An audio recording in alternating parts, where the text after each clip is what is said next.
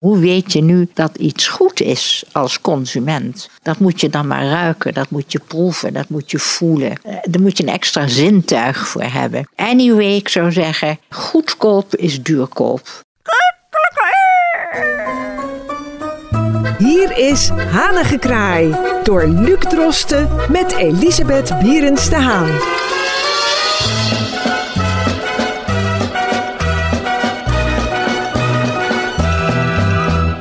Dit is Hanengekraaien en ik ben Luc Drosten en ga wekelijks op bezoek bij Elisabeth Bierens de Haan, Keuls, die uh, mij een kijkje in haar ziel gunt en daarmee ook uh, alle luisteraars. Vorige week hebben we het al gehad over uh, het onderwerp duurzaamheid en toen ook al lichtelijk de dieren als onderwerp aangesneden en daar gaan we vandaag eens uitgebreid op door. Mevrouw Bierens de Haan, wat heeft u gisteren gegeten? Ik heb gisteren gegeten een biefstuk die zo taai was als mijn schoenzool. En daar houdt u van? En daar hou ik reuze van. Ik heb het ding weggesmeten en ik was woedend.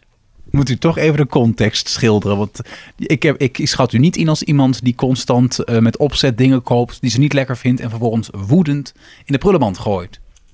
Mijn slager is met vakantie, dus ik dacht ik ga even naar de supermarkt. En ik was toch op die weg aan het wandelen. En ik zie daar een verpakt biefstukje. Ik dacht, ziet er wel aardig uit. Wel, het was de ellendigste biefstuk van mijn hele leven, dit. Dus meteen na, nadat ik het uit elkaar heb getrokken, met mes, vork, lepel, het was een soort gummibal geworden. Zeg met dat ding.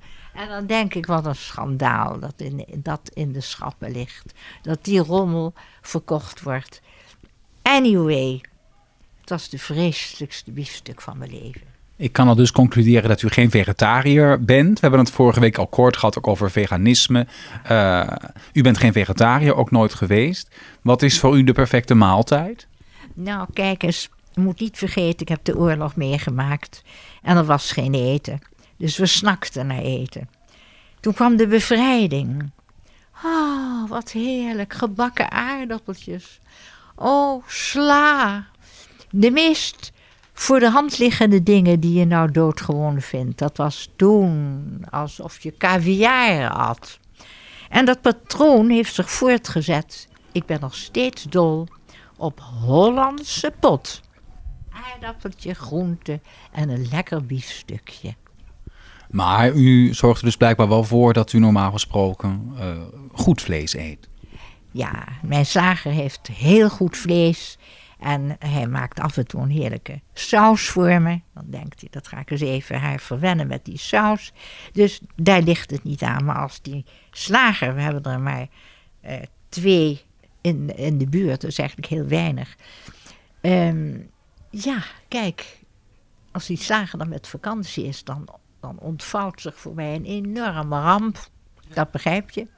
Dus dan gaan wij naar de Beethovenstraat en daar is een uitstekende slager. En dan weet je, dat is goed. En hoe weet je nu dat iets goed is als consument? Dat moet je dan maar ruiken, dat moet je proeven, dat moet je voelen. En eh, daar moet je een extra zintuig voor hebben. Anyway, ik zou zeggen, eh, goedkoop is duurkoop. Uh, betaal ietsje meer. En dat patroon kan zich voortzetten met de eieren. Je kan zeggen, de kippenbatterijen moeten weg. Maar wat is dan het alternatief? 4 cent meer per ei. Weg met de kippenbatterij. En dat was een slogan waarmee ik rondliep in Amsterdam Zuid. En ik plakte alles vol. 4 cent meer per ei. Weg met de kippenbatterij. Wanneer was dat? Dat was in de jaren 70, 80. Toen ben ik begonnen met mijn actie. Ja, nou, ik moet, uh, wil u niet graag tegenspreken of tegen de haren invrijven, maar dat heeft blijkbaar niet al te veel effect gehad. Um, het heeft mensen wakker gemaakt.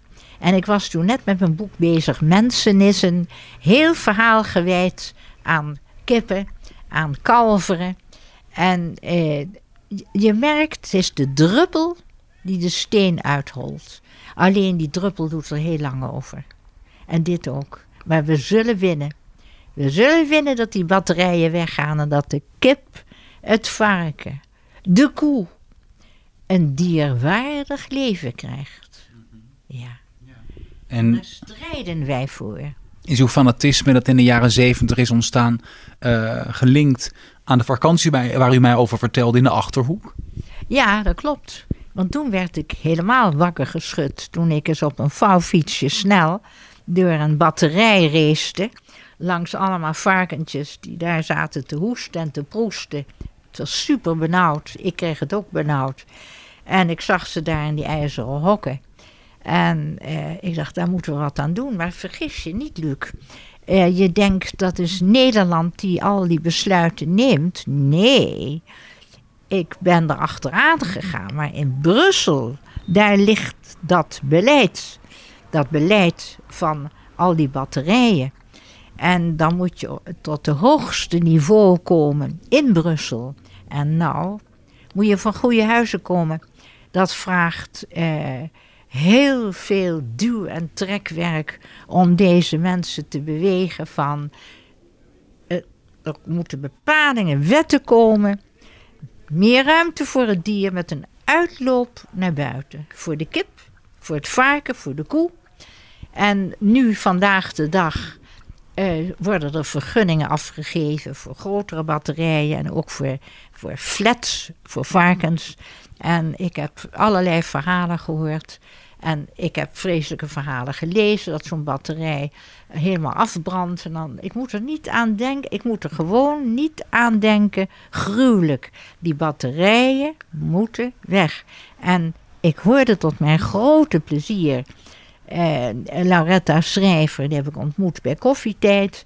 En Lauretta Schrijver heeft nu een, een Giro-nummer geopend.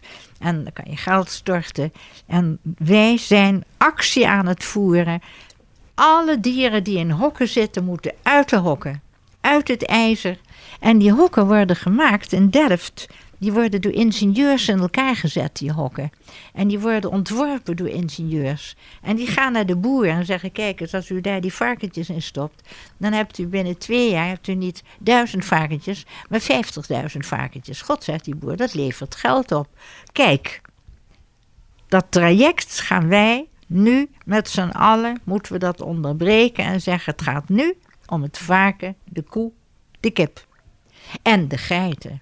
Laten we de geiten niet vergeten. Q-koorts. Heb je gezien hoeveel geiten daar op elkaar zitten? Nou, het is om te huilen. Als ik elke dag zou denken aan de dieren, dan zou ik de hele dag huilen. Zo erg is het. Maar we hebben nu medestanders. Maar je moet deze wetten uit Brussel, en daarom is het belangrijk nu eh, met de nieuwe voorzitter dat er nu wat gedaan wordt aan deze dierenmishandelarij. Nou, een duidelijker punt kunt u hieromtrent volgens mij niet maken. Ziet u de toekomst wel uh, positief in? Niet voor de dieren. Nee, nee, nee. En u verwacht dus ook niet dat op den duur de bio-industrie uh, zal afnemen, dat dat daarvoor in de plaats komt een wat diervriendelijker variant? Jawel. Misschien ook met het wisselen van de generaties? Jawel. Het wordt vriendelijker, maar we zijn er nog niet. En die dierentransporten naar Italië, dan moet je zien hoe ruw ze met die dieren omgaan. Zie ik het op tv, dat is dan zo'n undercover shotje, hè? Dat hoor je eigenlijk niet te zien. En dan zie je zo ruw. En dat was zo schattig van die jongen die dan, dat stel, die deden die overvallen op die batterij. Ik vond, vond het, ik was stupefait. En dan neemt hij zo'n biggetje in zijn armen. Dat was zo lief en zo schattig. We moeten de biggetjes weer in onze armen koesteren. Het biggetje. Hele intelligente dieren. Maar de staartjes worden afgebrand. Het is, de oren krijgen creditcards. Dat wordt met een boormachine in die oortjes gedaan. Gruwelijk. En daar gaan wij nu tegen tekeer. Geen varkensvlees voor u? Ja, dat is weer zo'n hele moeilijke vraag. Dat zijn varkens, biologische varkens, zonder creditcards. Engelse varkens hebben ook niet van die grote lellen in hun oren. Dat is vreselijk pijnlijk, hè? En die dingen die gaan heen en weer in de wind, dus dat hindert dat oor. Dat kan niemand wat schelen. Het is maar een varken. Ik eet af en toe ham En dat is varkensvlees. Maar dan zeg ik, lieve Heer, vergeef mij. En wat gaat u morgen eten? Ik ga morgen eten tagliatelle met gemaakt door meneer Jan van de visboer in de Beethovenstraat. En daar zit een verrukkelijke Janse saus overheen. En dat is de lekkerste maaltijd van de hele week. En dan kom ik binnen, meneer Jan. Ja, het bakje staat al klaar. En dan eet ik eerst een haring. En dan eh, het scholletje ga ik overmorgen eten. Eerst de tagliatelle. En dan neem ik er wat garnalen bij. Vis is heerlijk. En ik ga nog even naar de slager voor een echt biefstukje. Nou, ik zou zeggen alvast eet smakelijk. En volgende week gaan we het weer over iets heel anders hebben. Namelijk een onderwerp dat u zelf ook weer aandroeg. Het Auschwitz-monument dat er binnen nu en twee jaar moet gaan komen. En daar praten we volgende week over. Heel graag, Ludwig. Dank je zeer. Wilt u reageren? Mail naar hanigekraai.amsterdammefm.nl en uw bericht komt terecht bij mevrouw Berends de Haan.